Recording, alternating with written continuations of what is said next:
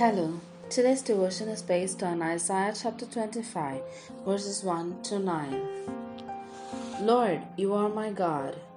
I will exalt you and praise your name. For in perfect faithfulness you have done wonderful things, things planned long ago. You have made the city a heap of rubble, the fortified town a ruin, the foreigner's stronghold a city no more. It will never be rebuilt. Therefore, strong peoples will honor you, cities of ruthless nations will revere you.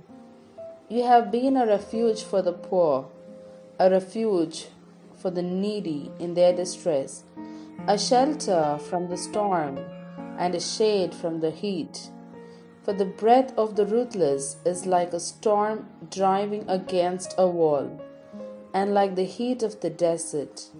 You silence the uproar of foreigners. As heat is reduced by the shadow of a cloud, so the song of the ruthless is stilled.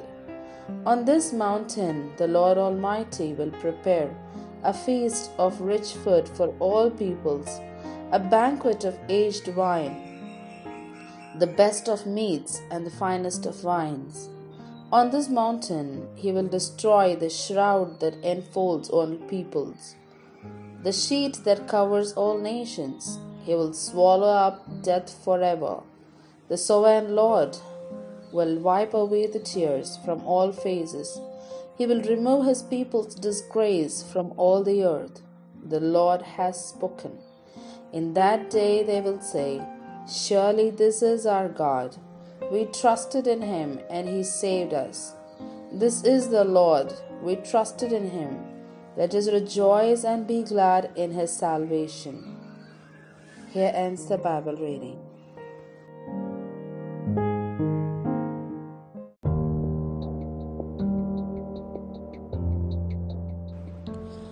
God will destroy the shroud that enfolds all peoples. Isaiah chapter 25, verse 7. Destroying the shroud. A brutal car wreck devastated Mary Ann Franco.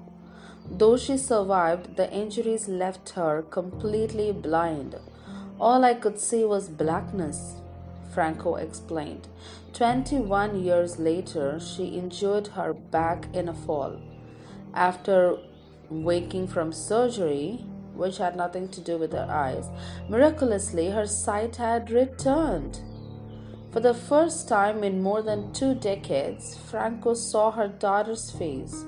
The neurosurgeon insisted there was no scientific explanation for her restored vision. The darkness that seemed so final gave way to beauty and light.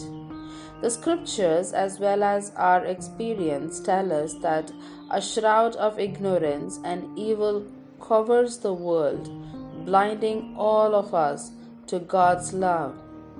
Selfishness and greed, our sufficiency, self sufficiency, our lust for power or image, all these compulsions obscure our vision, making us unable to clearly see the God who, in perfect faithfulness, has done wonderful things.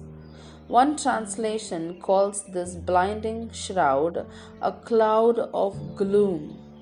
Left to ourselves, we experience only darkness, confusion, and despair. We often feel trapped, groping, and stumbling, unable to see our way forward. Thankfully, Isaiah promises that God will ultimately destroy the shroud that enfolds all peoples. God will, God will not leave us hopeless. His radiant love removes whatever blinds us, surprising us with a beautiful vision of a good life and abundant grace. Where do you sense the darkness in your world? How do you imagine Jesus destroys that place? Let's think about it. God, the gloom is everywhere these days. It's so difficult to see your truth and love. Will you help me? I'm hopeless without you. Amen.